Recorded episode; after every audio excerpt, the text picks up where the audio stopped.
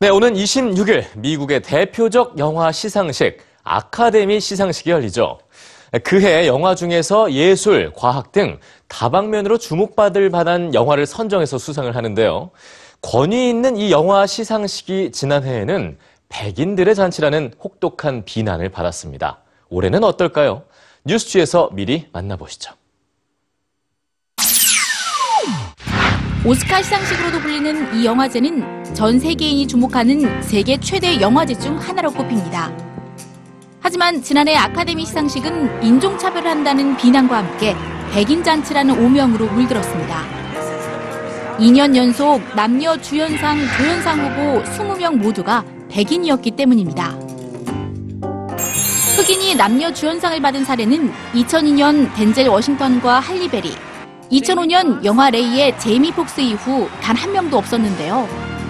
윌 스미스를 비롯한 할리우드 스타들이 아카데미 시상식 불참을 선언했고 오스카는 너무 하얗다는 내용의 해시태그가 SNS를 뒤덮으며 화이트 오스카라는 비아냥도 쏟아졌습니다.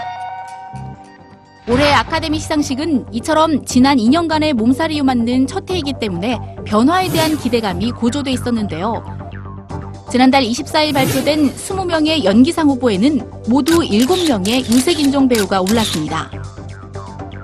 영화 펜스의 덴젤 워싱턴과 비올라 데이비스, 문라이트의 나오미 해리스 등 지금까지 아카데미 시상식 역사상 가장 많은 흑인 후보가 선정됐다는데요. 오스카의 노력으로 후보 다양성을 확보했다는 긍정적인 반응과 함께 단순한 구색 맞추기라는 의견도 있습니다. 무슬림, 아시안, 라틴계, 성소수자들도 포용하는 진정한 다양성이 확보돼야 한다는 겁니다.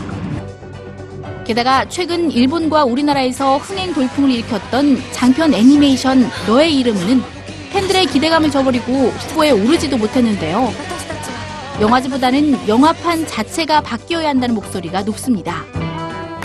무조건 백인 배우를 캐스팅하는 할리우드 영화의 화이트워싱이 지적되고 있는데요. 영화 속 동양인의 역할까지도 백인으로 바꾸는 행태가 달라지지 않는 한 할리우드 영화의 축제인 아카데미 시상식 역시 달라질 게 없다는 분석입니다.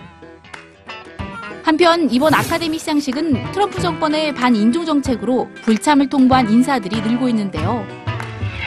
세계 최고라는 수식어를 단 오스카의 행보에는 더 많은 변화가 필요해 보입니다.